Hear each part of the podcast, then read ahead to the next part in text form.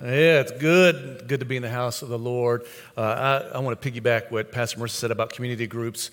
You know, I was telling a young guy probably about a year ago, he's just talking about getting connected to church. I said, Look, he said, Man, I love, I love the Sunday mornings, I love the worship, love the preaching. I said, Yeah, but the blessing of church is not in the preaching or in the worship, it's in the community, it's in the people. And so the gifts of the body are in the people inside these pews right now. And so the only way to really experience the blessings of, of what we really have to offer is through those groups that are there. And so there's groups for there's men's groups, women's groups, fathers groups, there's a celebrate recovery group, there's activity groups, there's all types of groups. Just go through there after service and just pick out a few and, and try a few out. I promise it'll bless your life. If you have Bibles, you can turn to Romans chapter 8 as we continue our Apostles' Creed series as you're turning there. Um, you know, Sigmund Freud, if you ever took psychology class, you've heard the name Sigmund Freud. Sigmund Freud had this belief or this theory that really the only people that were religious people were people that had good fathers. And he said they had a good father, they kind of imagine God as a father, therefore people that don't have good fathers, they don't, they're not as religious, right? And so there's a professor at NYU, which is New York University, who's a psychologist, who wrote a book called The uh, Faith of the Fatherless. And in that book, he has this hypothesis called the defective father theory. Defective father theory. Where he says that Sigmund Freud thinks that the only people that are religious are those that had a good father, then those who are atheists probably tend to have defective fathers or fathers who died or, or divorced or absent were uninvolved or were not part of their lives or maybe they were abusive. And he started connecting all these dots together between defective fathers and atheism, where he goes through Frederick Nietzsche, which is the, the guy the, that said God is dead. His father was a Lutheran pastor who died a couple of months before his fifth birthday. David Hume was also a famous atheist, lost his father when he was only two. Atheist Bertrand Russell was known for the essay, Why I'm Not a Christian. His father died when he was four. Jean Paul Sartre, fathers died when he was 15 months old. And Albert Camus has died in World War I. All of these famous atheists fit into this defective father theory. And I would say it's probably true because as the home begins to become more broken, homes become more single mother led or, or those type things. As manhood begins de- being devalued we've seen atheism trend. I actually looked for the stats to see what the atheism trends were and what the broken home trends were. And from what i could see they're almost parallel. And we live in a day and age where the gap between an earthly father and a heavenly father is getting wider and wider and wider. And one pastor, one theologian said it this way. He said, God created us in his image, and we've been trying to return the favor ever since. Which means we've been trying to make God in our image, make him fit what we think and fit what we want. And even with this defective father theory, it's we kind of project onto God what our earthly fathers were. So if our earthly father was an abusive, we kind of think of many times that God is this abusive, controlling, ruling figure.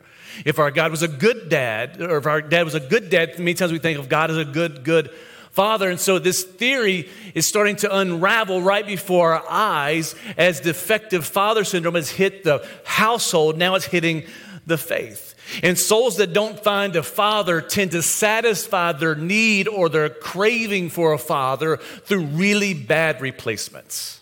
Really bad replacements. So you look at homosexuality, many times it's, it's from abuse, sexual abuse of a man, or many times a broken home, or a father that was absent, or a father that was abusive. A couple years ago, I had a young man, young, young man with a young family, with kids, and him and his wife came to my office, sat in my office, and they were struggling with their marriage because he cheated on her with another man. And as we're sitting there processing, you know, she wanted to stay with him, work it out. He was struggling. So we started kind of going through his story, and God gave me a prophetic word. He starts talking about how all these different men came through his life. His mom would be married for a year and divorced, and married for a year and divorced. And he never had a man, it was always this changing, revolving thing. And I said, Do you realize that the only reason you're practicing homosexuality is you're crying out for the love of a man, of a father figure, a man to tell you he loves you? It's part of the defective father syndrome. You can look at the pornography problem. You can look at the divorce and broken families problem. We don't just have all these problems, we have father problems. Father problems that are infiltrating our culture, infiltrating our schools, infiltrating our homes, infiltrating the church. Today, children who live with a single parent home has increased 300%. Since 1963, violent crime has increased over 500%. Illegitimate births have increased 400%. Divorces have increased 400%. Teenage suicide has increased 200%. Drug abuse and addiction has skyrocketed. Another alarming stat is that crime among the very young 7 to 12 year olds, violent crime, has increased a whopping 60% in just the last few years. Why? Defective father syndrome. And then you add the confusion of male identity since we, we have defective fathers, we, we project on all men what we experience through one man, and all of a sudden you start looking at the confusion of male identity, where today is the hardest time in history to be a man. Everyone has a theory on what a man is and what a man isn't. Now we don't even know what a man is, so how can you be something if you don't know what it is? You have toxic masculinity, bro culture that locks men in perpetual adolescence. There is rape culture where men act as predators and take what they want. There's the pornification of everything social media, TV, music, everything is pornified. The deep suspicion around men and power as a result of the Me Too movement. Gender fluidity, where gender realities are seen as restrictive and oppressive. There's cynicism towards patriarchy, and male strength is seen as a threat or something that's evil. And our children are needing direction, and our souls are crying out for a father figure. Almost every problem we see is a downstream problem. You look at the news, the crime you see is a downstream problem. You look at our schools, downstream problems. You look at poverty, downstream problems. You look at broken families, downstream. The upstream solution is that we have a crying out of our souls for a father, a good father, a loving father, a protecting father, a providing father, a father who guides us and leads us and loves us and wants what's best for us. We're crying out for it and we fail to get it here on earth. And so the only solution is we get it eternally from God above. In the Apostles' Creed, the very first line says, I believe in God, the Father Almighty. Not just any Father, but Almighty Father the perfect Father. That's El Shaddai, the language there. The Almighty Father, the best Father, the glorious Father, the creator of heaven and earth. St. Augustine said, We have this problem with trying to create and make God this Father who's kind of like your earthly dad, just a little bit better. He said, You can't place that on him. He's Father, as, as all life comes from him. He's the source of everything created, He's the source of everything living. He's the Father of all things, not just your dad who had a better day. And so, as we as believers, we say the Apostles' Creed, it reminds us that we have a good, good Father. Regardless of what your dad was like on earth, whether he was good, whether he was bad, whether he was present, whether he was absent, we have a Father in heaven who satisfies our soul. In Romans chapter 8, it says this For all who are led by the Spirit of God are sons of God.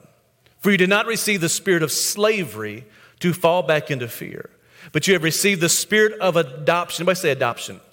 Adoption as sons by whom we cry, Abba, Father. The Spirit Himself bears witness with our spirit that we are children of God. And if children, then heirs, heirs of God and fellow heirs with Christ, provided we suffer with him, in order that we may also be glorified with him. What Paul is saying here is that every single soul cries out, Abba, Father.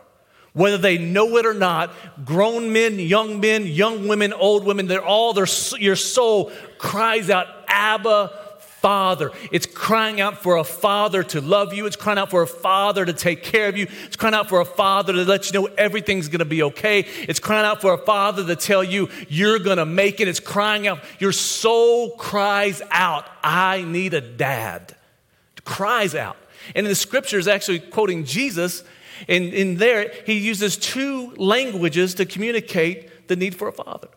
Abba, which is Aramaic, and Father, which is in the Greek, basically saying no matter what your background, no matter what your ethnicity, your race, where you come from, you need a father.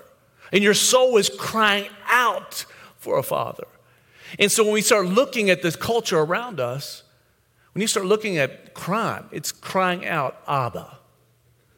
You start looking at homosexuality, it's crying out, Abba. You start looking at extreme poverty, it's crying out, Abba. You start looking at broken marriages, it's crying out, Abba. You start looking at that kid who's rolling around throwing a tantrum at Walmart because his mom wouldn't buy the sucker in the cashier's line. He's actually crying out, Abba, Father. You look at teenage rebellion, crying out, Abba, Father. The whole world is crying out, Abba, Father. And yet we know him. We've experienced him. We love him. We're created with a deep down desire for a father, not just a father, but a father's love, his protection, his guidance, and his approval to let us know we have a dad. And this, this doctrine of, of adoption is that he's the father to the Jews first. He's always been a father to the Jews. And then us as Gentiles, we're adopted in, that we're adopted into this family, that he's such a good dad he doesn't even just dad his own kids, he doesn't just father his own kids, he actually adopts and takes in kids that aren't even naturally his. That's how loving he is. And it comes from the Trinity, which is one of the most confusing doctrines in all of Christianity. But when you understand the doctrine of the Trinity, it helps you understand how good of a father he is. Now, the doctrine of the Trinity is this that God is three persons in one Father, Son, and Holy Spirit. Touch your neighbor and say, Father, Son, and Holy Spirit. Now you're Catholic. Father, Son, and Holy Spirit. That He's three gods in one. That the Father is not the Son, the Son is not the Spirit, but they're all one in person. And the reason it's important is this that we have a God who has always been in relationship. He's always been a father. He is God the Father. He, he didn't become a father when Adam and Eve were placed on earth. He didn't become a father when Jesus was born in a manger. He has always been a father. God is love because God is Trinity. If God were just one person, he cannot be intrinsically love, since for all of, all of eternity, he would have no one else to love. If God were just two persons, he might be loving, but he would be excluding other people. But since God is three persons, he's eternally loving and also inclusive being perfectly loving from all of eternity. The Father and Son have delighted to share their love and joy with and through the Holy Spirit. And, and one of the old writers of old said it's this waterfall, this cascading waterfall of love that the Father is the source of all things and the Son is who it flows through, but then it expands out through His Spirit. That it's this waterfall of love, that if God is love, it cascades down and down and down and continues to flow. And since God has always been a father, his primary way of seeing the universe is through that of a father. If he wasn't in Trinity and he was always been a ruler, then he would reign as a ruler, keeping the rules and maintaining the rules. But that's not who he is. He is a father for all of eternity. Since ever, wherever eternity began, he has always been a father. He's always seen life through a father lens. He'd never had a moment where he was a bachelor or he was single or was by himself. So when he sees the universe, he sees it as a dad. He sees you as a child. He sees the universe as his baby, the whole universe. And the Father declares his love for his Son and his pleasure in him at the baptism of Jesus as the Holy Spirit rests on him. For the way the Father makes known his love is precisely through giving his Spirit. In Romans 5 5, he says he pours his love into us through his Holy Spirit. Which means as this cascading waterfall of love begins to flow, it flowed from God into the Son. Then Jesus shows up and shows what it looks like. And then the Holy Spirit, that love continues to flow. That's why some of the old theologians like John Wimber and pastors like John Wimber said this the baptism in the Holy Spirit is a baptism of love. That's who the Father is. It's his, it's his nature. It's, it's who he, he's never not seen life through the lens of a father. Now, I don't know about you, before I had kids, I was selfish. Like, I wanted to sleep. I was talking to Rocky Phillips in the, in the, in the lobby. He's, I said, Man, how you doing? Man, I'm just tired. Man, the baby didn't sleep at all last night. She didn't take a nap. She didn't do this. And I thought, Man, nobody actually chooses. They say, You know, I just want to grow up and you know, not sleep for 18 years. I don't want to, you know, no one, when the kids are in elementary school and they ask, What do you want to be when you grow up? I want to be a sleepless zombie for 18 years of my life. I want to throw all my money at little kids' sports and candy and toys I tear up and don't play with but for two days. I want, no one chooses that, right? So if you haven't always been a father, you start out selfish. You start out wanting things for yourself. You start out wanting to do things to benefit you. You start out seeking your own pleasure in what you want. But then when you become a parent, a father specifically, you start living your life sacrificing so you can give your life and give things to those you love. My budget is different since I had kids. My, my life is different. My time is different. Everything flowed towards them. And since God has never not been a father, he's never sought his own pleasure. He's never sought his own benefit. He's never sought his own thing. It's always been giving, giving, giving, giving, giving, releasing love, releasing blessing, releasing faith. That's who he is. And so when you see him, he's a good, good father. He's the Father Almighty. And your Father's just not Almighty, He's creator of heaven and earth. Everything flows from Him. For all of eternity, he was a father. In the Old Testament, he was a father. In the New Testament, he's a father. Now, he's a father. He's a good, good father. And some of you in this room, you need to know that, that you cannot project your daddy issues onto God because it's not fair. I've sat with, with children, teenagers who have stepdads, and they have great stepdads. But they'll project their daddy issues from their real dad onto their stepdads. And I'll tell them, I'm like, you get a choice. Like, listen, you get a choice. You can, because you partake kind of the nature of your father. And in the stepfather blended family household, it's this really unique and almost special gift that, that kids get. That they're, so mad about their real dad. I'm like, look, look, you get to partake. You may not have your stepdad's last name, but you got your real dad and your stepdad. And you get to partake the nature and character and blessing of which one you choose.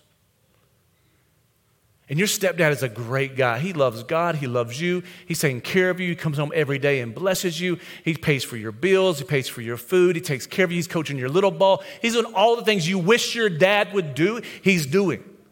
And so it's not fair for you to project these issues that he has onto this guy. You get to choose which one you submit to and surrender to, and that's the one you partake the blessings of. The same thing in your real eternal life. You can project your daddy issues onto God, or you can choose which one you want to partake the blessings of. Partake the blessings of your dad here on earth, who maybe was destructive, absent, abusive, or you can realize this makes me want to serve my heavenly Father that much better because he's a good, good father. Real quick, I want to give you five quick things why he's a good, good father. Number one is this He is a father that loves you unconditionally. Unconditionally. That word unconditionally, if you haven't taken English in a while, means without conditions. I mean, he doesn't love you if, doesn't love you if you love him back. He doesn't love you if you get saved. He doesn't love you if you be good. He doesn't love you if you obey the commands. He doesn't love you if you obey the law. He doesn't love you if you like Alabama. He doesn't love you if whatever your if may be. There are no ifs with love. In the moment there's an if, it's no longer love. If you tell your wife, I love you if you cook me dinner, that's not love, that's slavery. I love you if you obey me when you tell your kids, that's not love, that's control. Love can contain no ifs. In Romans chapter 8, 37, it says, Knowing all these things, we are more than conquerors through him who loved us. For I'm sure that neither death, nor life, nor angels, nor rulers, nor things present, nor things to come, nor powers, nor height, nor depth, nor anything else in all creation will be able to separate us from the love of God in Christ Jesus our Lord. He's saying there is no ifs in the universe that can separate you from this type of love. It's unconditional. And unconditional love is the environment where all things that God created flourish slavery, nothing flourishes in slavery, it's oppressed. But when there's unconditional, when you free somebody up saying, Listen, I love you, I've told Toy this a hundred times. I said, Babe, there's nothing you can do to make me love you more or less. There's nothing you can do to make me want to love you. My love for you is unconditional. If you were to cheat on me, we'd make our way through. I give her, I build this whole thing up. She says, That's, that's sweet, babe. It's like, but if you cheat on me, I will kill you or be gone by Monday. So I, my love's unconditional, her has conditions to it. But when you look at the story of the Bible, it's a story of God's love being completely unconditional and man's love always having conditions. You know how many times he, he blessed Israel, said, I love you. He blesses them, gives them favor, he does amazing things for them, and they just turn away when they think they can get better blessings somewhere else. Yet God continually and continually and continually pursues them with unconditional love. And in your household, in the church, in the kingdom of heaven, all things flourish when it's in the environment of unconditional love. When people know their love, not because of what they've done, not because of what they offer, but because of who you are, it changes who they are. In Romans 5 8, but God shows his love for us that while we were yet sinners, he died for us. Meaning, Jesus loved you when you were still sinning. So if he loved you then, how much more does he love you now that you're actually following him? If he loved you at your darkest moment, how much can he love you at your brightest moment? See, love is unconditional. It doesn't change based on how you feel or how you perform, it's unconditional. Now, that doesn't mean there's not discipline with unconditional love. That he literally says in Hebrews, he says this and if you've not forgotten the exhortation that addresses you as sons, my son, do not regard lightly the discipline of the Lord, nor be weary when reproved by him. For the Lord disciplines the one he loves and chastises every son whom he receives. It is for discipline that you have to endure, for God is treating you as sons. For what son is there whom his father does not discipline? For if you are left without discipline in which all have participated, then you are illegitimate children and not sons. Meaning, discipline only works in an atmosphere of unconditional love. If there's not unconditional love, it's punishment. But if there's unconditional love, it's discipline. And it says here, what father would not discipline his kids? Only ones that don't see them as sons. What type of father doesn't discipline his kids when they're not behaving or not performing or not acting out of their true identity? Only fathers who look at them as illegitimate sons. That God loves you enough to not allow you to run off a cliff. He will make sure He corrects you along the way to get you where He wants you to go. Now, the problem is, if you're not being corrected and you're not being disciplined, if you're sinning and enjoying it, there's a problem because you may not be a son. You may not be a daughter. Because one of the scariest things in the universe is when God says, let them go. Let them go. Let them do. Let them run. Let them, let them go where they need to go. No, fathers discipline their kids, but they discipline them in an atmosphere of unconditional love. Our, when we discipline our children, we sit them and say, hey, I love you so much. I'm not disciplining you because I hate you. I'm not disciplining you because I don't like you. I'm disciplining you because I love you and I see where you're going and you can be so much better than you are right now. Then we'll discipline them, then we reaffirm that unconditional love at the end. That is only if we're in the house. If we're in the car and they're doing something stupid, we just beat them. Like there is no conversation. but unconditional love is the atmosphere where you grow. And that's why when you if you come from a denomination where there's no unconditional love, it's all rules based, rules based, rules based, nothing ever flourishes there. People don't flourish. The fruit of the Spirit. Joy is a fruit of the Spirit. It doesn't flourish under bondage. It only flourishes in unconditional love.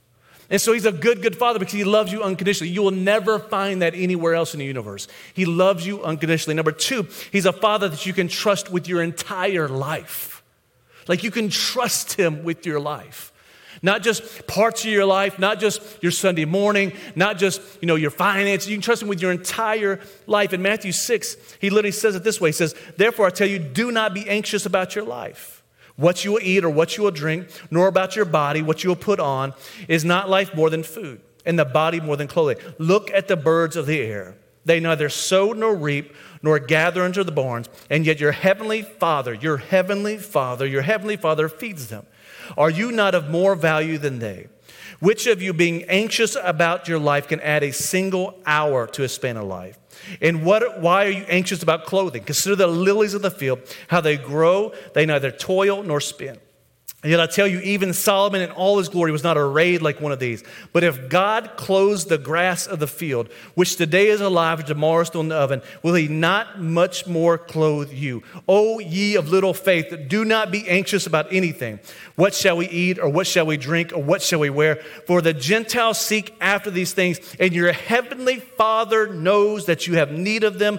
But seek first the kingdom of God and his righteousness, and all these things shall be added unto you.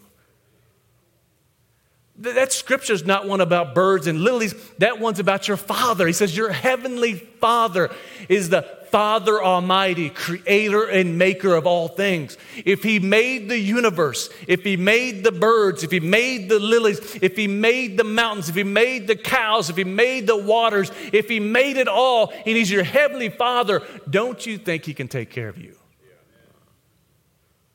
So, why are you anxious? Why, why are you anxious? You're anxious because you don't trust your father. Like, could you imagine that if your kids every day were anxious about if they're going to eat a meal? Could you imagine if your kids are anxious if they're going to be able to go to school with clothes on or no clothes on? No, you want them to trust you. Hey, I'm going to make sure you at least have what you need. We might not have much, but you'll at least have what you need. You'll at least have some food. It may be ramen noodles.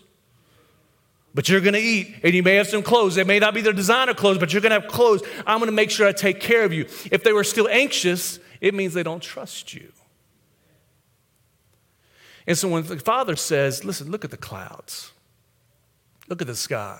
Do you know the sun comes up every single day? Every day it comes up. Do you look at the, the birds? They don't have to, they're not waiting in line at Publix. They're not working at McDonald's. He takes care of them. They always have what they need. Look at the lilies of the field. They're always clothed in amazing beauty. They have what they need. You have a father who you can trust with your life. If you can trust him with your eternal life, you can trust him with your physical life. If he created your body, he can heal your body. If he created your mind, he can heal your mind. You can trust him. Just because you don't see him doesn't mean you can't trust him. Like of the old Native American rites to, to manhood. When a kid would turn 13, they would take him out blindfold and put him in the middle of the woods and make him last an entire night by himself. You, you test him for manhood. So they put him out there blindfolded in the middle of the woods, sitting on a stump, and he's hearing all these wild animals owls, probably pig, the boars, pigs, all these wild animals, scared to death. First time he's not been with his dad out in the woods. Scared to death all night long, pitch black, blindfolded, hearing all these noises in the wood, not knowing how close or how far they are. And when he wakes up in the morning, he takes off the blindfold. He looks and sees that his dad had been standing there beside him the entire night. And some of you need to know that. It may feel like it's scary right now. It may feel like everything's moving. It may feel like you're blindfolded, but he's never left you nor forsake you. You can trust him. He is there with you all. He's a good, good father that you could trust with your life. Number three, he's a father you can talk to. Like you can talk to him. The whole point of the, the the Lord's Prayer is that our Father who art in heaven. You know how, how mind blowing that was to the Pharisees? They never prayed our Father. They prayed Yahweh, they prayed El Shaddai, they prayed the names of God, Jehovah, Jehovah Nisi, Jehovah Rapha. They prayed the names of God, but they never prayed our Father. And Jesus literally took prayer from this religious ritual to this ceremony that you prayed out in front of people to this intimate conversation with your heavenly Father. With your heavenly Father. He says, Our Father who art in heaven, hallowed be your name. Your, your kingdom come, your will be done on earth as it is in heaven. Give me this day my daily bread. Forgive me my trespasses as I forgive those who trespass against us. Like, literally, he's changing the game of prayer. And it's amazing to me what access we have to. Do you realize you have more access to God as your father than King David did? And he was a man after God's own heart. You have more access to God in prayer than Abraham had. You have more access to God in prayer than, than Noah had or Jonah had. Any, you have more access. Why? He's your father. And we will talk to everybody else but our father. You know how amazing it is that at any time. I saw a commercial that there's text in therapy now, where you can text a therapist your problems, text them your issues, and they'll text you back. And it broke my heart that people have access to God as a father, and He's the last person they'll contact. Do you realize at any moment you can stop in your day and just say, Father, Father. You can pour your heart out to Him. You can share your issues with Him. You can share your struggles with Him. He's a Father who wants to listen to you, and He's always present and always available. He's never, ever too busy. Yeah, I don't know what your, your home life was, but your dad, it may have been one of those things where he was so busy. Every time you talk, talk to him, I'll talk to you later. Hey, we, we can talk tonight. Hey, we'll talk tomorrow. Hey, call me tomorrow. It may be, no, God stops everything to talk to his children. Everything. There's an old picture of John F. Kennedy with his son in the Oval Office in the middle of the Cuban Missile Crisis. And there's a picture where his son came in in the middle of the missile crisis and he stopped the conversation with the generals and the heads of state to talk to his son.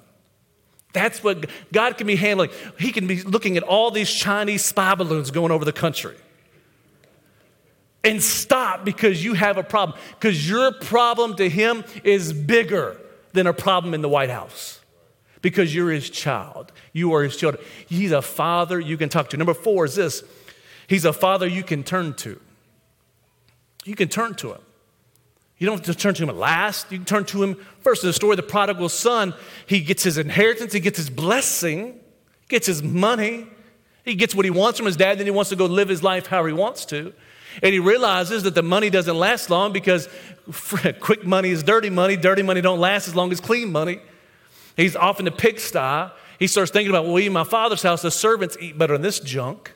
Maybe if I just go back, my father will treat me as a servant. And he ends up going back home when his father receives him. His father doesn't just receive him as a servant, he receives him back as a son, even though he squandered everything he'd given him everything. I've heard so many people tell me, you know, I, I, God and I, I, fell off, I turned away, and, you know, I, you know, I can, I, I believe God can forgive me, but I don't know if I can forgive myself. I promise you, the prodigal son didn't have any problem forgiving himself when he got received like he got received.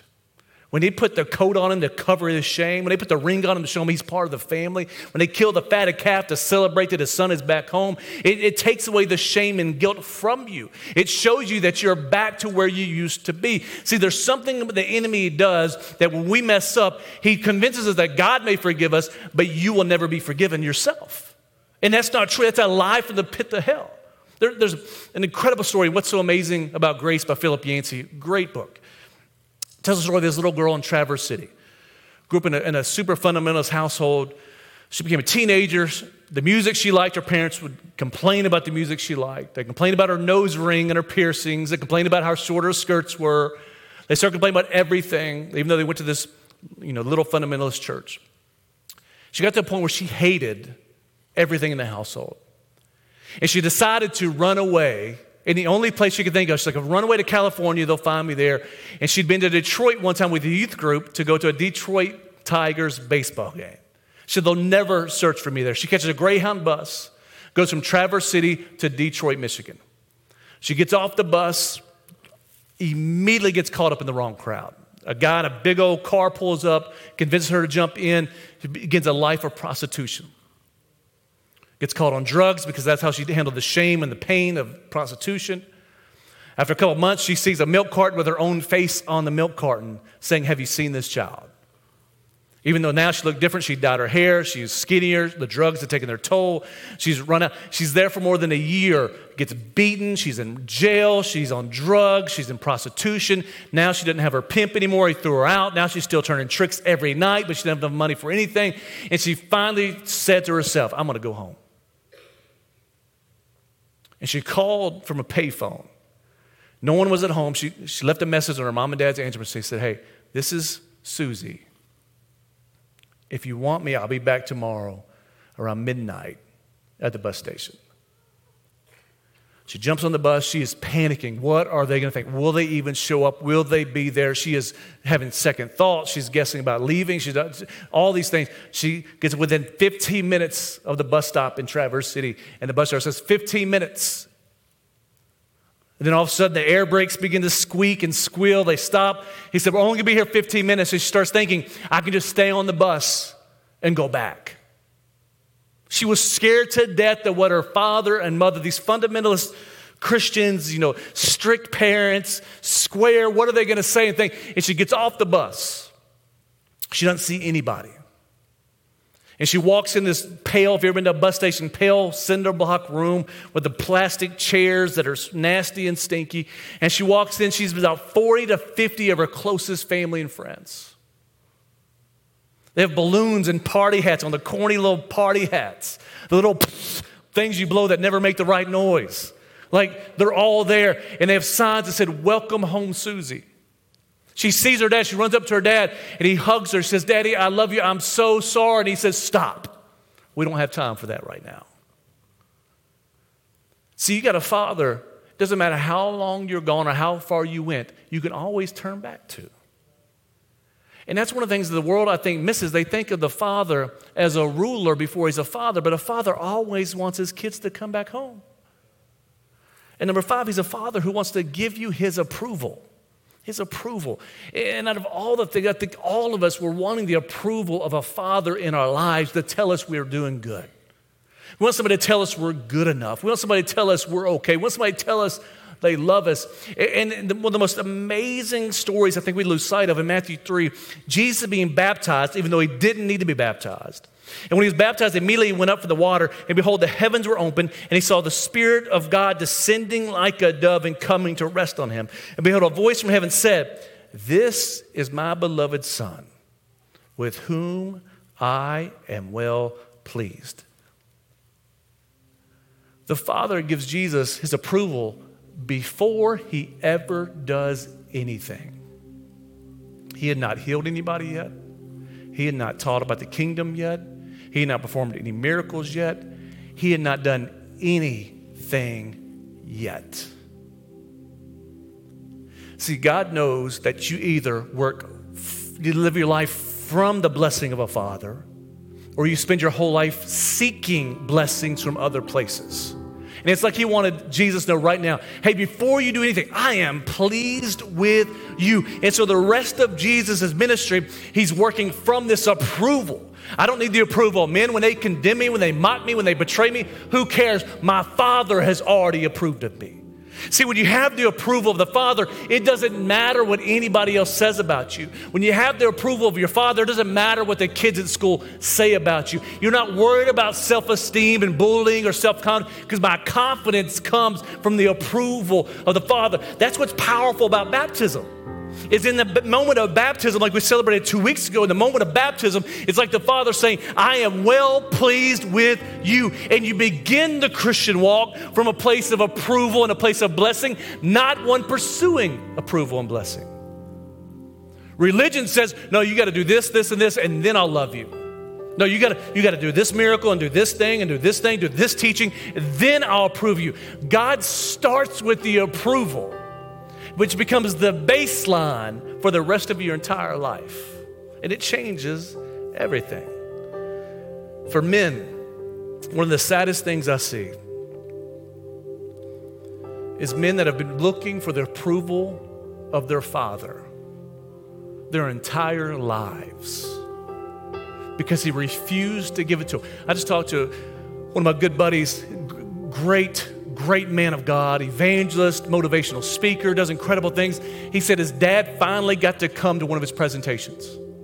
Now, his dad has never once told him, good job. When he played basketball, he never once said, great job. Even when he started doing the motivational speaking and, and preaching, he never told him, great job. He said, hey, you know, there's always a job at the factory if this doesn't work out.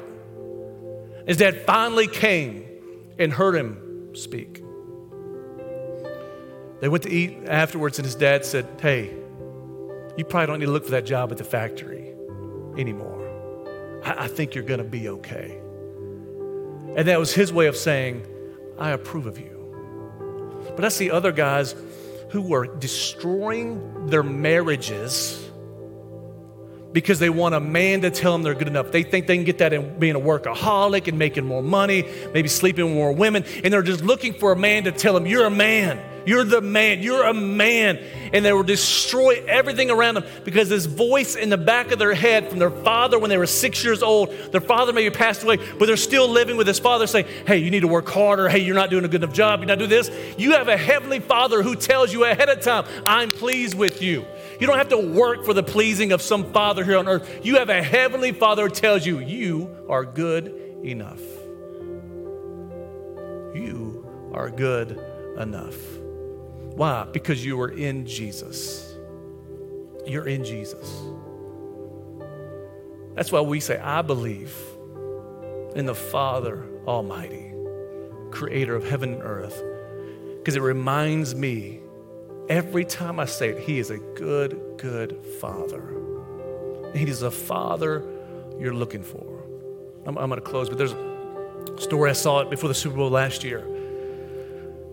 Deland McCullough is a college football coach, but he had grown up in Youngstown, Ohio. Youngstown, Ohio is a pretty rough area. His mom had got pregnant in high school. Her parents actually moved her to a maternity home to have the child somebody knew. When she had him, she, they took him to an adoption agency. He got adopted by a woman who then went through multiple marriages, never really had a father figure in his life. He was angry, he was frustrated, just never had that father figure. And then he became, started playing football in Youngstown, Ohio.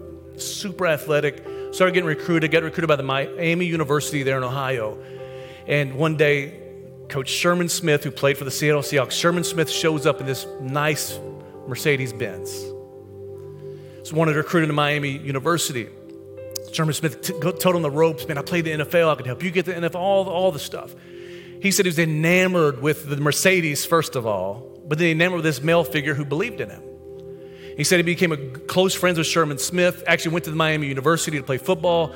He became his running backs coach. They became best friends. He became a mentor to him, showed him the ropes, taught him how to be a man, all these amazing things. Went to the NFL, didn't make it through, went to the CFL, XFL, all these things, want to get back into coaching, called Coach Sherman Smith. Coach Sherman Smith got him a job. He's then helping with the Seahawks. And then all these things are going on. While that's going on, Deland McCullough, this, this coach, this young man, had been looking for his father figure. And they just changed a law in Ohio where they would open up adoption records. And he found out who his mom was, but there was no father on the birth certificate. So he finally sent his mom this Facebook message saying, Hey, like, I think I'm your son. Can we meet together? His mom calls somebody, she's like, hey, could be a scam, could be somebody from Africa trying to scam me out of money. And so, anyway, she meets with him and they start having this conversation. She's broken. Because the son, after 20 some odd years that she had never really seen, is right before her eyes. And he said, Hey, I have another question. If you can't tell me, I understand. He's like, But I really want to know who my father is. Because there's some issues with his child. They're trying to figure out the, the family medical history. And he asked her, what, What's the name of my father? And she said, Well, I haven't seen him in forever, but his name is Sherman Smith, which was the coach that was his mentor. And so his dad had been around the entire time. The man he looked up to, the man he looked at as a mentor, was actually his father. And it made me think how many of us are so busy looking for something that we already have? How many of us are looking for the love of a father that we already have? How many of us are looking for the guidance of a father we already have? How many of us are looking for the approval or the blessing of a father that we already have? He's a good, good father. And he's just waiting for you to acknowledge how good He is. If you would, I just want to bow your heads and close your eyes just for a quick second. We're going to close, but you know, there's I think one or two people that said yes to Jesus at the beginning of service during communion, but I want to I don't want to leave without giving you the opportunity. Maybe you come from a background where God is not a father, he's just God. He's the ruler, he's the king, he's over all things. Maybe you felt like Christianity is this thing where you work to get God's approval, you do enough good deeds, and maybe He loves you, maybe He'll bless you. But you realize today He's a Father He gives you all that stuff ahead of time. He loves you before you love Him. He gives you His approval before you do any good works. He's a Father you can turn to no matter how far, how long, or how wide you've ran. He's there. And the only thing you have to do is turn back to Him. So if that's you, you say, you know what, today's my day. It's a fresh start with my Father. If that's you, every head is bowed, every eye is closed. That's me. I just want you to slip your hand up real quick so I can just look at you and I can pray for you. Anybody else? I'm going to pray here in just a second, but if you raise your hand either earlier or just now, if you would, just stop by Connection Point on the way out. Just let them know, hey, man, I raised my hand. I said that prayer, Pastor, so we can get you some resources to help you on your journey. And I'm going to pray, and then we're going to have our prayer team come forward. If you need prayer for anything else, healing, just agreement, just wisdom, decisions, family, whatever it may be, they'll be down here to pray with you. But Father, we love you. And we thank you that you are a good Father, full of unconditional love, full of blessing and favor and approval that you pour out in us. And I thank you, Father, that no matter how far or wide or long we run, we always have a home to turn back to. So, Father, for those that raise their hands, I pray that you cover them in the blood of Jesus. That you welcome them back into your family with a robe and with a ring and with a fatted calf to celebrate them in your life. And so, Father, with us as a people, we can live from the place of approval and the place of blessing rather than pursuing and seeking and chasing after things we already have. And so, Father, I pray that you bless these, your people as we leave. In Jesus' name, and all God's people said, Amen.